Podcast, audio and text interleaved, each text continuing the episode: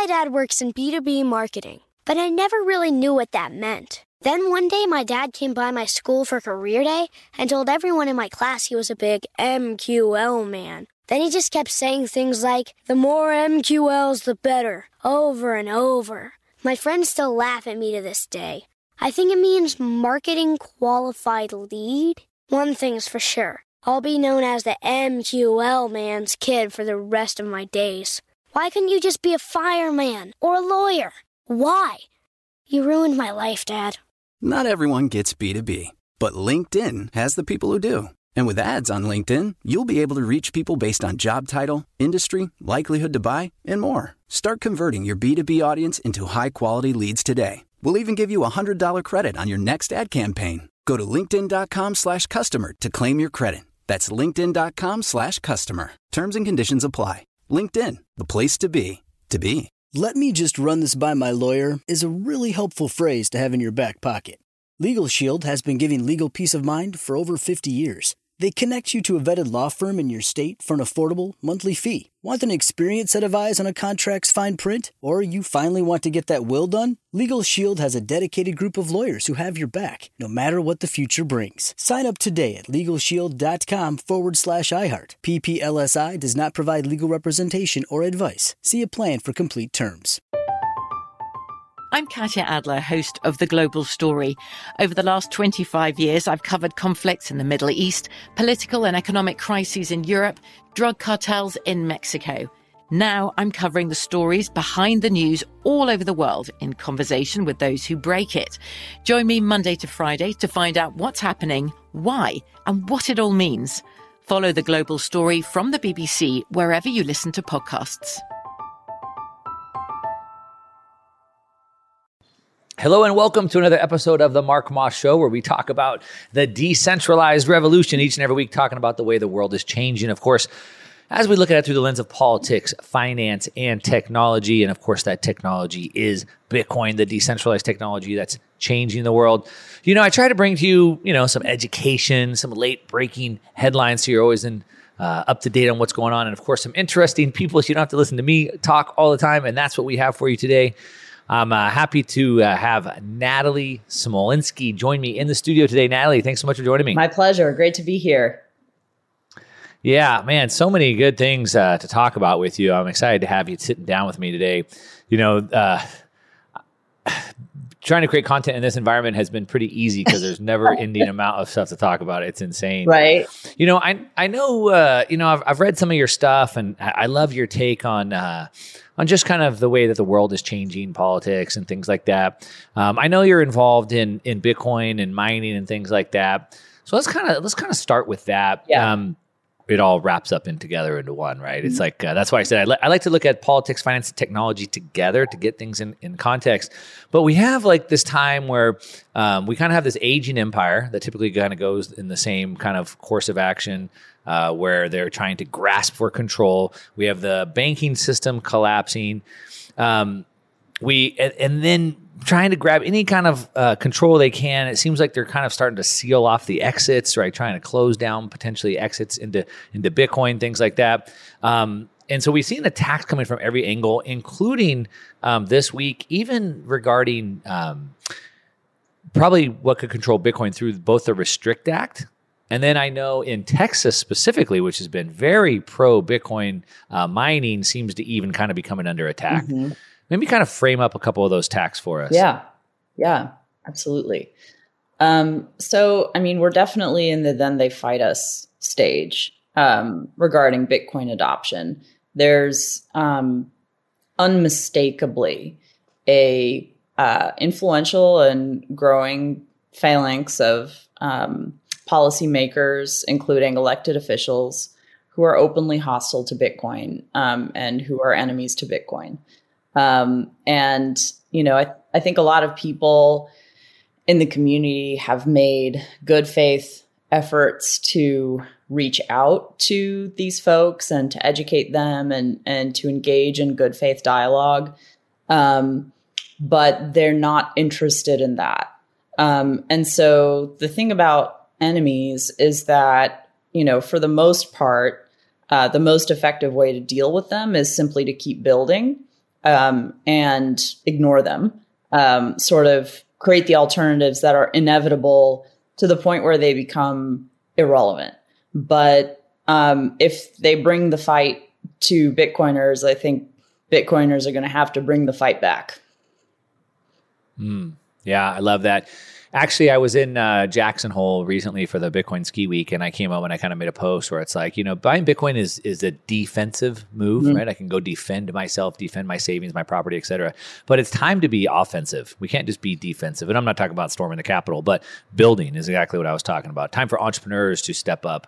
So I love that. Love that. Do you think are they hostile to Bitcoin? Mm-hmm. Are they hostile to cryptocurrencies? Mm-hmm or are they just hostile to technology and period? That's yeah. I I think there's a lot of overlap between those circles on on the Venn diagram.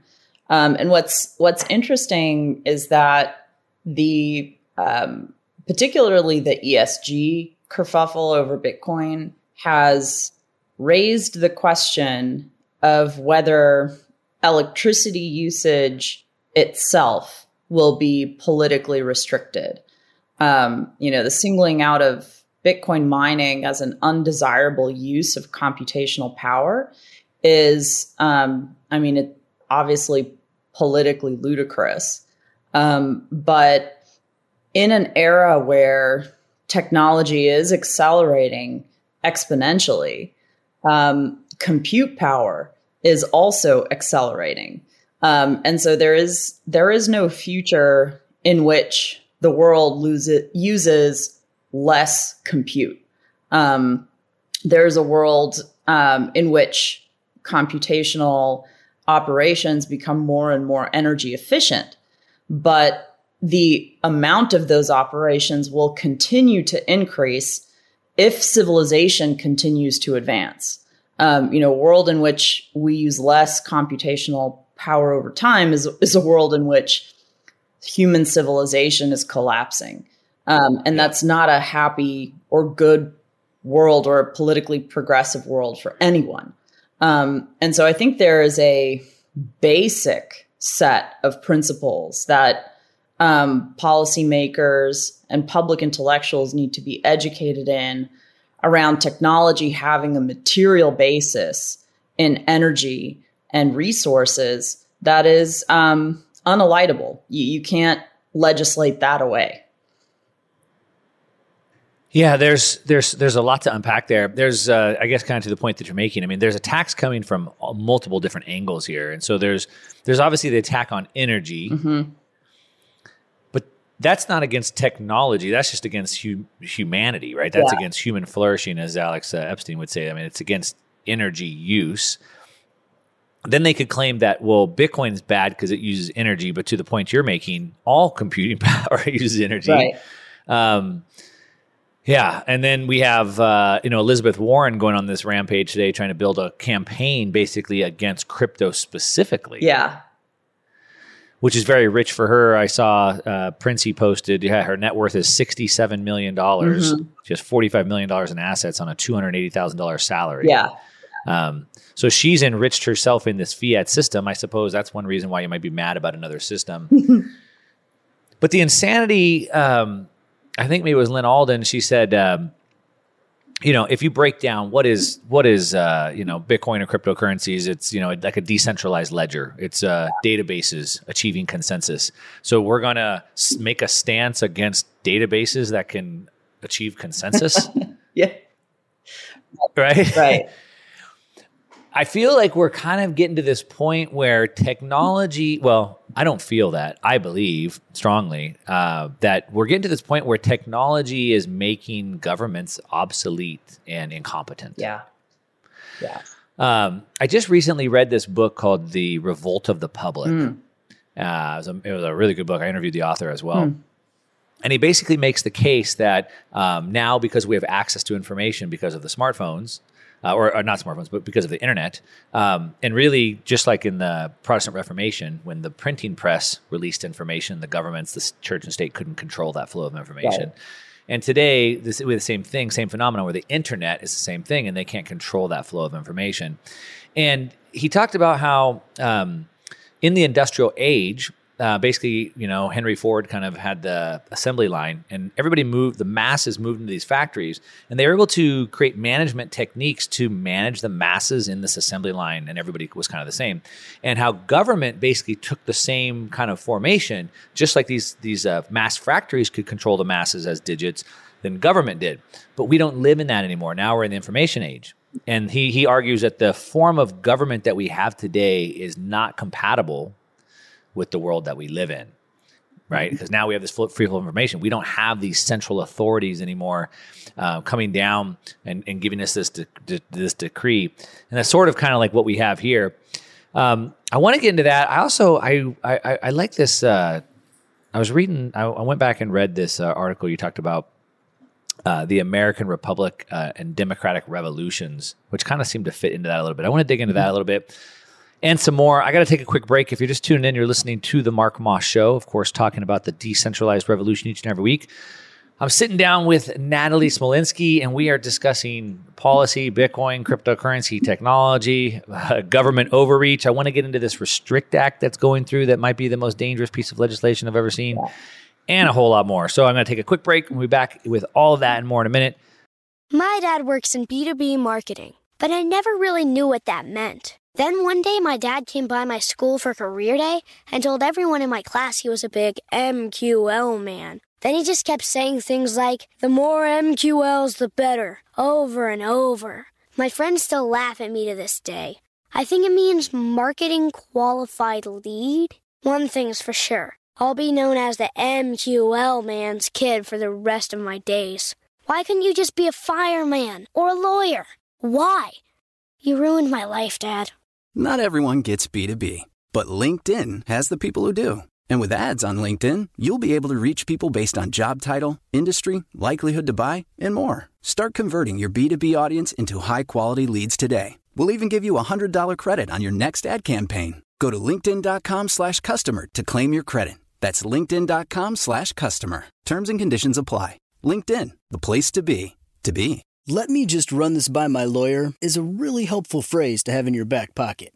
Legal Shield has been giving legal peace of mind for over 50 years. They connect you to a vetted law firm in your state for an affordable monthly fee. Want an experienced set of eyes on a contract's fine print? Or you finally want to get that will done? Legal Shield has a dedicated group of lawyers who have your back, no matter what the future brings. Sign up today at LegalShield.com forward slash iHeart. PPLSI does not provide legal representation or advice. See a plan for complete terms.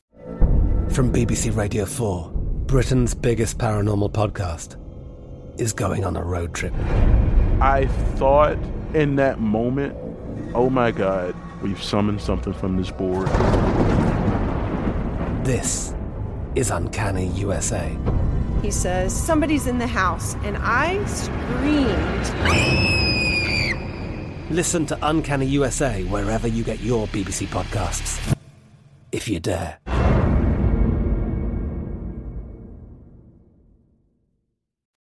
All right, welcome back. If you're just tuning in, you're listening to the Mark Moss Show. We're talking about the decentralized revolution, and I am joined by guest Natalie Smolenski.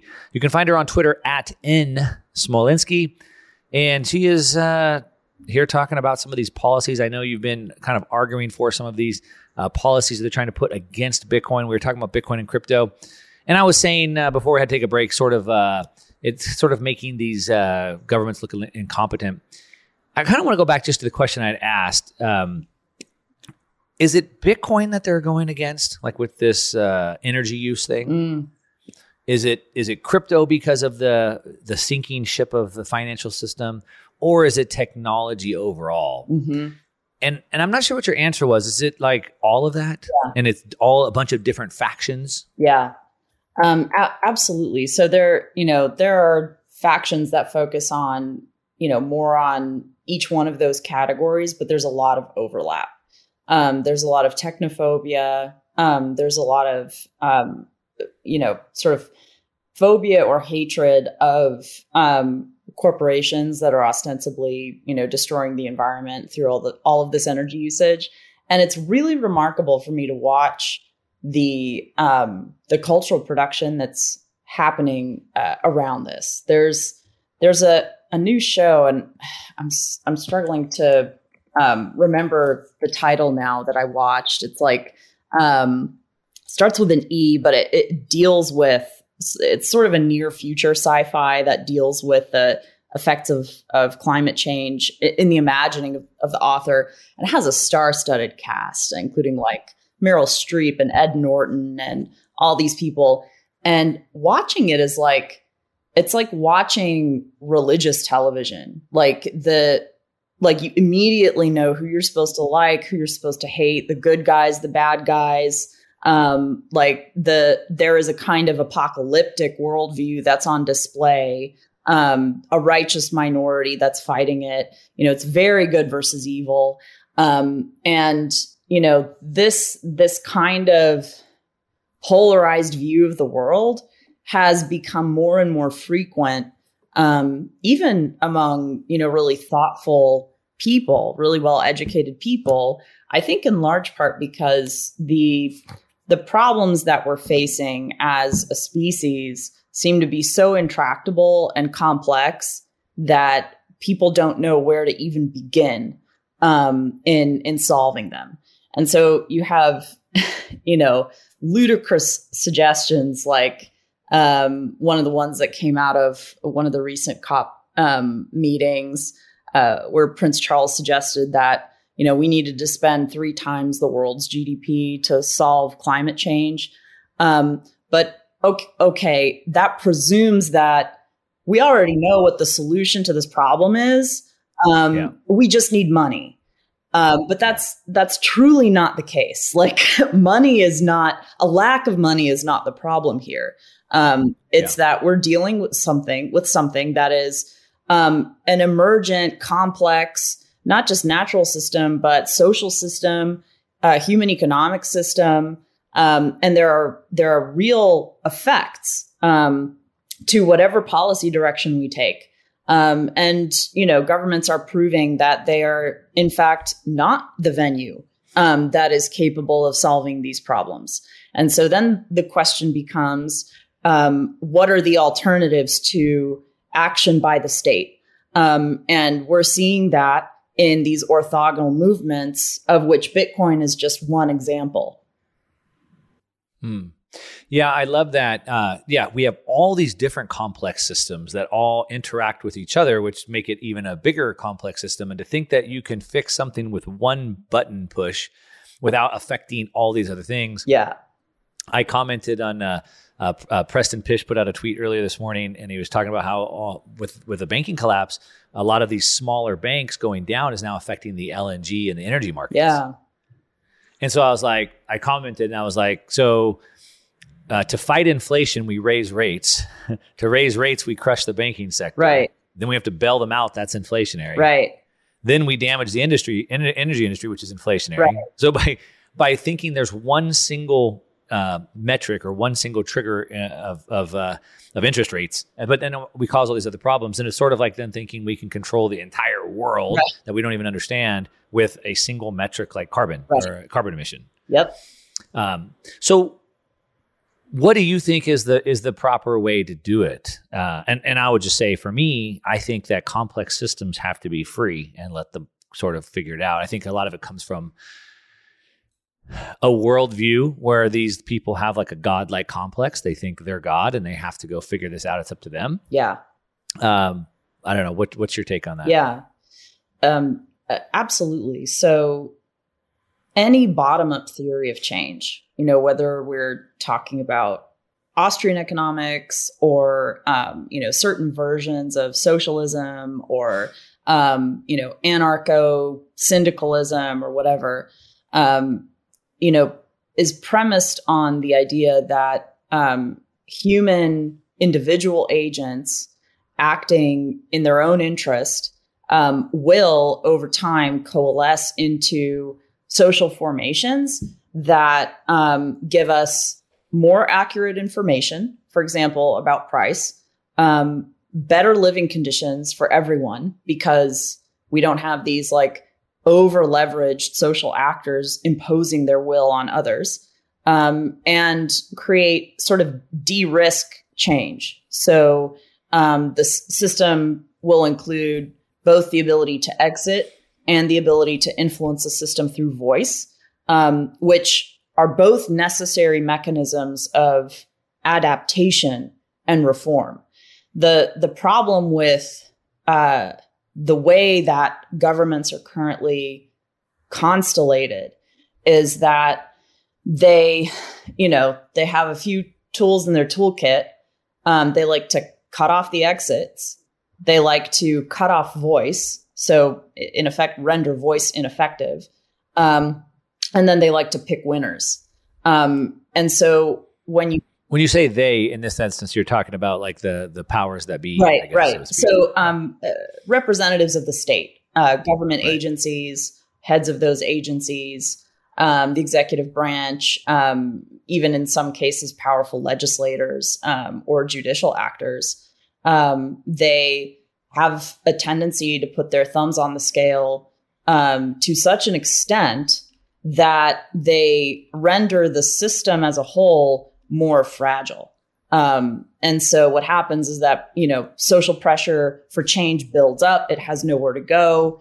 Um, and it then gets released, um, either in like big acts of coordinated revolution, um, or in smaller acts of sort of stochastic violence, um, you know, which like we've been seeing in the United States and like the mass shooting phenomenon. Like, why is that? Why is that phenomenon accelerating? And it's it's not just people of one ideological orientation. It's people. It's a, it's a good question that should be should be asked right. for sure. We should definitely stop. I got to take a quick break. If you're just tune in, you're listening to the Mark Moss Show. We're talking about the decentralized revolution, but we're talking about so much more. I'm joined by guest uh, Natalie Smolenski and um, digging into these complex systems and figuring out maybe where it's going wrong. I want to dig into that last part you talked about. And then I want to get into thinking about it from a hopeful perspective. What can we do maybe yeah. to make things a little bit better? So we'll talk about all that and more. We're going to take a quick break. We'll be back in a minute. Don't go away. We'll be right back. Let me just run this by my lawyer is a really helpful phrase to have in your back pocket. Legal Shield has been giving legal peace of mind for over 50 years. They connect you to a vetted law firm in your state for an affordable monthly fee. Want an experienced set of eyes on a contract's fine print? Or you finally want to get that will done? Legal Shield has a dedicated group of lawyers who have your back, no matter what the future brings. Sign up today at LegalShield.com forward slash iHeart. PPLSI does not provide legal representation or advice. See a plan for complete terms. From BBC Radio 4, Britain's biggest paranormal podcast is going on a road trip. I thought in that moment, oh my God, we've summoned something from this board.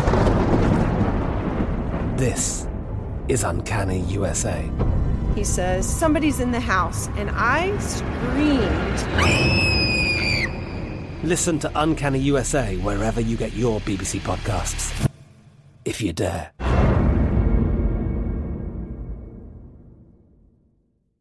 Like many of us, you might think identity theft will never happen to you. But consider this there's a new identity theft victim every three seconds in the U.S. That's over 15 million people by the end of this year, equal to the populations of New York, Los Angeles, and Chicago combined.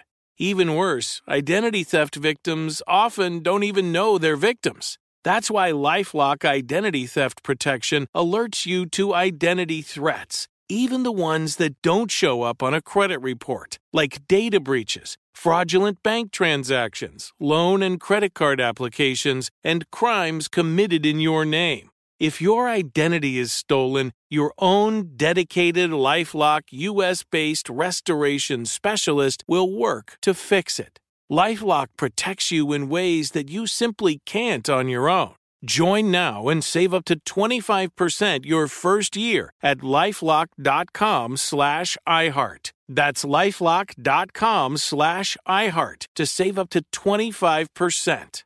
Identity theft protection starts here. All right, welcome back. If you're just tuning in, you're listening to the Mark Moss Show. We're talking about the decentralized revolution. I'm in the studio with Natalie Smolenski. We're talking about complex systems and democratic governments, and of course, money and technology. You know, um, Natalie, you were talking about these systems. One of the things that you said a couple times was we have to have the ability to exit the system. Mm-hmm. So when I think about that, when I think about exiting the system, I think about much smaller systems um, sort of like the United States government was set up Mm-hmm. as a republic. And by uh, being able to exit one system and enter another system, then it allows those systems to test different um, operating systems, if you will, as well as we get to see what competition can do to outcompete each other. Is that one of the things that you're kind of thinking about in the ability to exit the system? Yeah, uh, absolutely.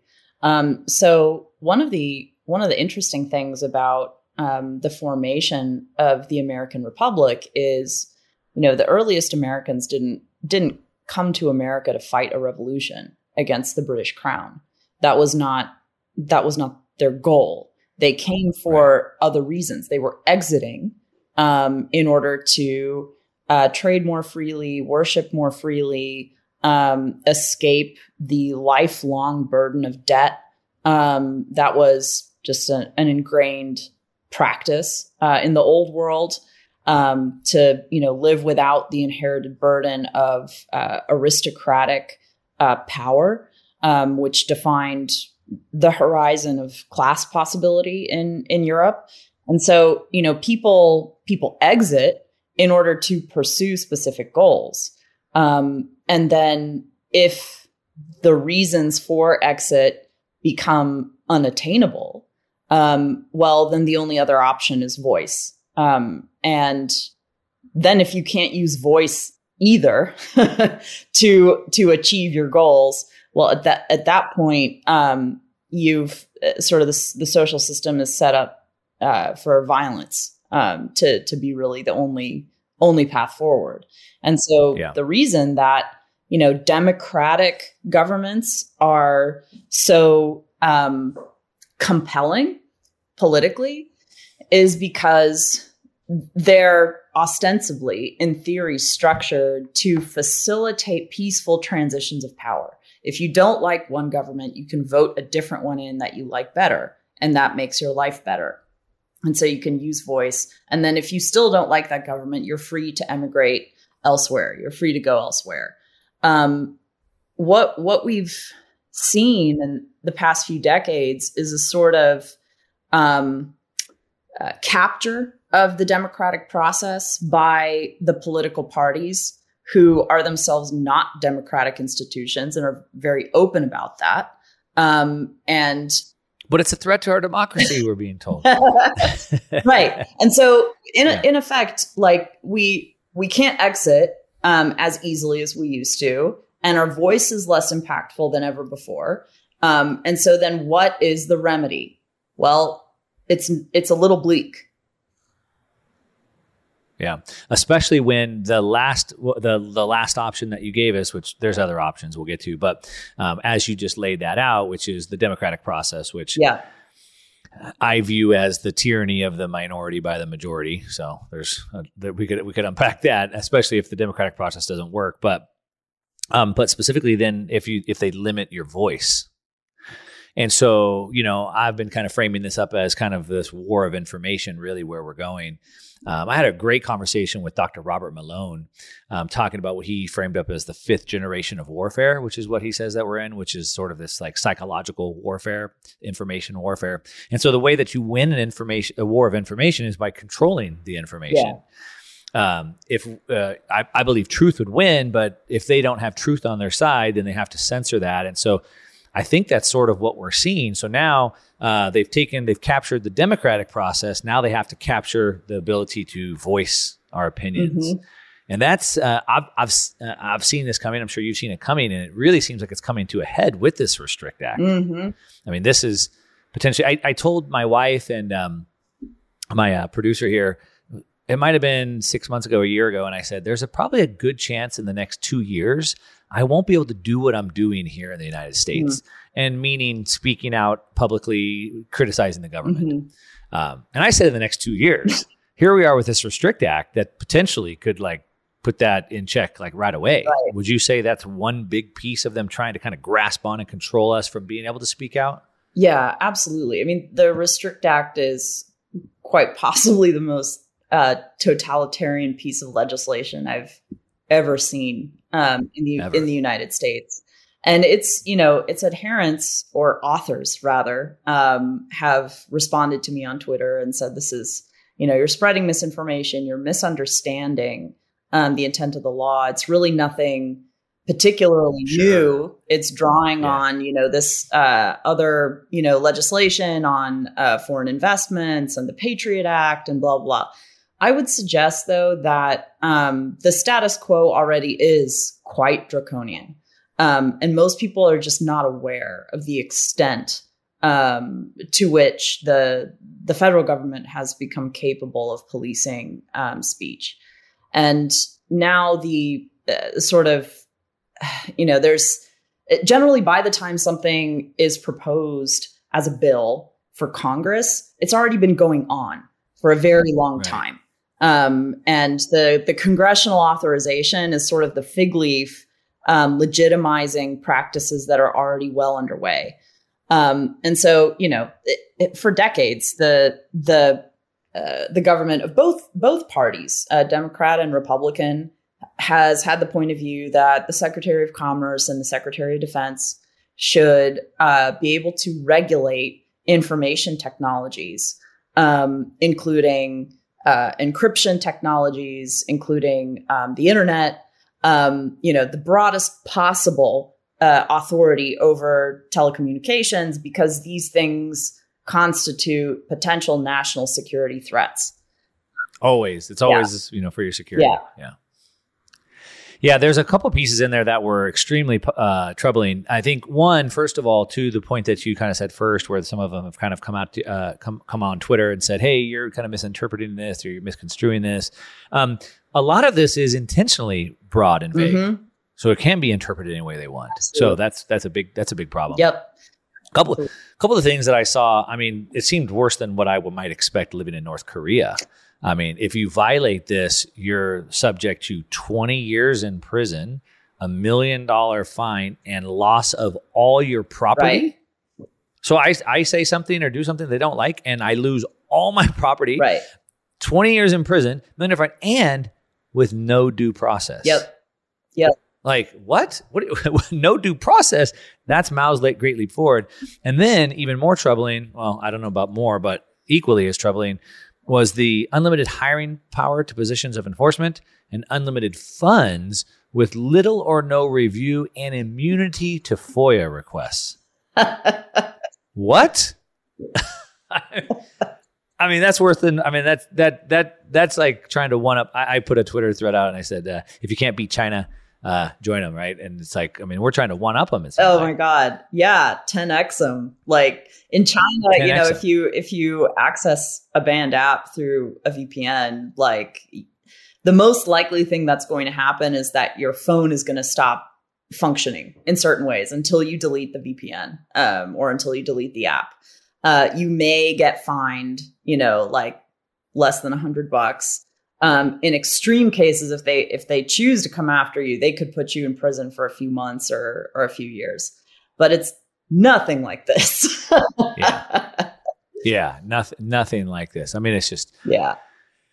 It's just insane. And and again, it's equally broad and vague so that it can be applied. And, and it also allows them some deflection, like, oh, that's not really what it says, which means right. it's open to interpretation, yep. which means that they could um, they could interpret however they want. You're listening to the Mark Moss Show. We're talking about the decentralized revolution, talking about right now some of these laws that are coming against technology and our ability to protect ourselves with cryptocurrencies and Bitcoin. I'm in the studio with Natalie Smolenski. We're going to be back with more in a minute. Don't go away. I'm going to be right back. Let me just run this by my lawyer is a really helpful phrase to have in your back pocket. Legal Shield has been giving legal peace of mind for over 50 years. They connect you to a vetted law firm in your state for an affordable monthly fee. Want an experienced set of eyes on a contract's fine print? Or you finally want to get that will done? Legal Shield has a dedicated group of lawyers who have your back, no matter what the future brings. Sign up today at LegalShield.com forward slash iHeart. PPLSI does not provide legal representation or advice. See a plan for complete terms. I'm Katya Adler, host of The Global Story. Over the last 25 years, I've covered conflicts in the Middle East, political and economic crises in Europe, drug cartels in Mexico. Now I'm covering the stories behind the news all over the world in conversation with those who break it. Join me Monday to Friday to find out what's happening, why, and what it all means. Follow the global story from the BBC wherever you listen to podcasts. Xfinity has free premium networks for everyone this month, no matter what kind of entertainment you love. Addicted to true crime? Catch killer cases and more spine-tingling shows on A&E Crime Central. Crave adventure? Explore Asian action movies on Hayya. Searching for something extreme? Check out skating, snowboarding, and more on Fuel TV Plus, the global home of action sports. And find crowd-pleasing bops on iHeartRadio's Hit Nation playlist. There's new free shows and movies to love every week. Say free this week in your Xfinity voice remote. All right, welcome back. If you just tuned in, you're listening to the Mark Moss Show. I'm talking with Natalie Smolenski. We're talking about a lot of things. We're talking about the Restrict Act, which is potentially the most restrictive act we've ever seen come forward. Um, Natalie, you know, this is really scary. The one thing that scares me about this is there's a lot of big name um, you know re- re- representatives signed on to this bill. This isn't like some little obscure freshman put this bill forward. Like we see that happen all the time, and you know they don't stand a chance. This has a lot of very prominent uh, people on this bill. Um, I can't imagine it would go through like this, but because of all the big names that are on there, it makes me think maybe it could. Mm-hmm. Um, what's your take on that? You think this gets trashed and then probably comes back a little bit lighter, or what are you thinking? Um, yeah, I, I think it's it's evidence of the accelerating consolidation of power in the imperial presidency that has been underway for decades now. So every presidential administration pushes that trend further and further. And then often, you know, the next administration gets elected on a platform of uh, rolling back some of that consolidation of executive power, but they then they end up just doing it more. Um, so, in the case of the Biden administration, the Restrict Act was actually uh, born out of um, the Democratic Party's opposition to President Trump's executive order to ban TikTok, which was challenged in the courts and never implemented. Um, and you know, Biden uh, ran in part on you know not taking these kind of unilateral executive actions. Um, but instead, he he issued an executive order to research the problem of TikTok and apps. And so now it's been researched, and this bill is a product of that research. And lo and behold, it's even worse than President Trump's executive order. Um, and so what happens is the new normal just becomes worse and worse and worse with every administration until the point where we no longer have a, a republic. right. Yeah, that I, I I try to always remind people to keep that in mind. You know, laws, whether you like them or not. When I turned eighteen, my dad told me, "Remember, Mark, when you go to vote, every law, whether you like it or not, is less freedom." Mm-hmm. That was the one thing he kind of instilled in me. And I yeah. think I look at like Ron DeSantis, what he's doing in Florida. And while I generally like what he's doing and I would almost want to move to Florida to go support yeah. him, a lot of times I actually look at it from both sides and I'm like, wait a minute though, right. that's an authoritarian move. Right. And that could easily be just because I agree with it doesn't make it right because that could easily be used against me. Absolutely. And so he's also doing very authoritarian moves. I just happen to agree with him so it doesn't offend me as much. Yeah. But you have to be able to look at it from both sides. Now, the way this is going, and to your point, it's an escalation. It just continues to build on, on top of its next. Although this I, I, call it the Obama Biden administration, has taken things to a whole nother level. um, now I saw John Kerry's talking about how Biden's now going to release a bunch of executive orders for climate change now, including regulating cars and trucks and all these things. Now it it looks sort of bleak. Uh, to your point, you've said you know they've kind of co-opted the democratic process. Our vote, our vote doesn't matter so much anymore. Now they're doing lots of things to try to restrict our voice. That's pretty scary you know, with I'm I'm very bullish on these uh, decentralized tools. Obviously, Bitcoin, the decentralized monetary uh, network, and then like Nostr, like a decentralized uh, communication network. Super bullish on that. And so I know the state can't shut those down, but they could threaten to kill you. Mm-hmm. Yep. Right. Which is sort of almost what this is. This is like almost death. Right. Mm-hmm. And so, like, they know they can't shut the Joe Rogans down right. or a million little me's. Right. um, but if they could just say, hey, we'll put you in prison forever, then they sort of do. So you had said earlier, you know, talking about kind of exiting the system, and we kind of started about. I, I, I said we, it's time to go on the offensive. What do you think of like what's our best course of action if we can't if we can't uh, you know we can't vote our, our vote doesn't count as much our voice can't really be heard I mean, do we try to change things through the economic means? Yeah. So, you know, Bitcoin is a fantastic example of, of not using the political process at all. Um, uh, a bottom up theory of change through user adoption of a superior money.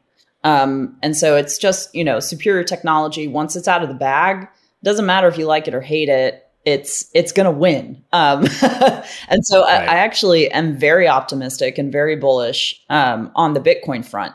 But a world in which Bitcoin wins isn't necessarily a good world.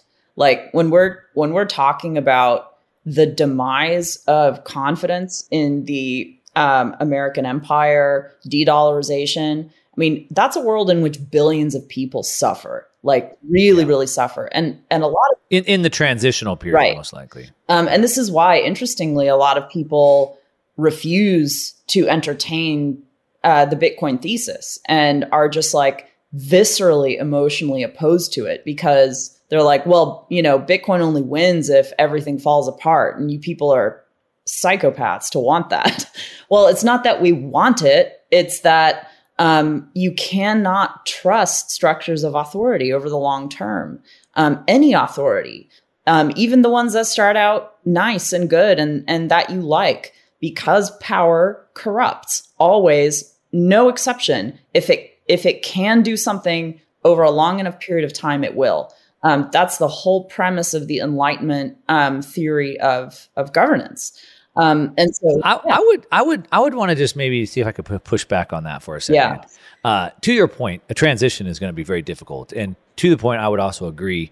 Um, if the dollar system comes crashing down anytime soon, um, it's going to be a world of hurt for a lot of people. Yeah. Um, however, um, you know, I saw Lyn Alden posted this earlier today on Twitter, and she said, uh, as shown in the charts below, dollar homogeny in its current form is synonymous with anti-Mercantilist policy, meaning that it hollows out domestic, industrial capacity in exchange for widening the external reach of political military influence of the country. So basically, uh, you've seen all the charts on like WTF happened in 1971. Since we've gone into this system, this dollar homogeny, this fiat money system, um, inflation has ravaged everybody in the US. It's hollowed out the middle class.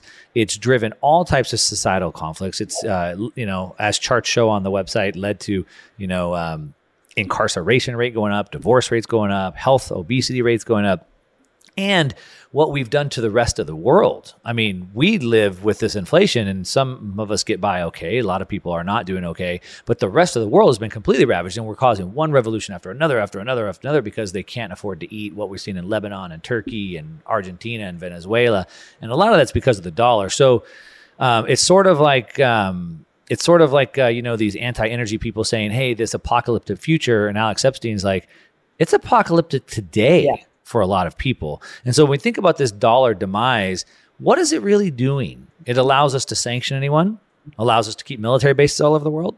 But what is it doing to increase the quality of life of anybody in the United States and, sp- and even more specifically the world? Right. Yeah, absolutely. Um, you know, it was very, very much like Lyn said earlier today. Um, you know, what's good for America, the empire, isn't necessary isn't necessarily good for America, the country.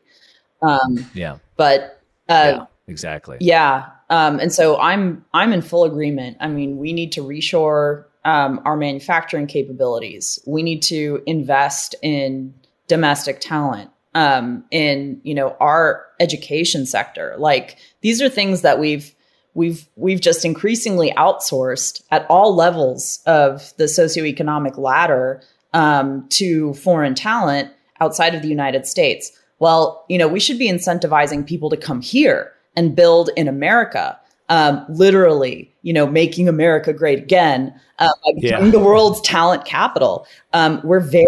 Are you one of those MAGAs? You want to make America great? yeah, yeah. But no, you're you're absolutely right. And um, and this is the thing about uh, structural transitions. They may be necessary. They may absolutely be the healthier thing over the long run. Um, but the longer a problem has sort of festered, um, and the more the more bags people are holding in the old system, the more painful that transition is going to be. Yeah, yeah, good point. Uh, man, that's so much, so much good information, so much food for thought. Um, If you're just tuning in, you're listening to the Mark Moss Show, Nat, uh, sitting down with Natalie Smolenski. You can find her on Twitter at N Smolenski. We'll leave it in the show notes down below. Um, man, we covered a lot of ground. Uh, Natalie, thanks so much for taking the time. And with that, we got to go. Thanks so much for listening. My pleasure. From BBC Radio 4, Britain's biggest paranormal podcast is going on a road trip. I thought in that moment, oh my God, we've summoned something from this board. This is Uncanny USA. He says, Somebody's in the house, and I screamed. Listen to Uncanny USA wherever you get your BBC podcasts, if you dare.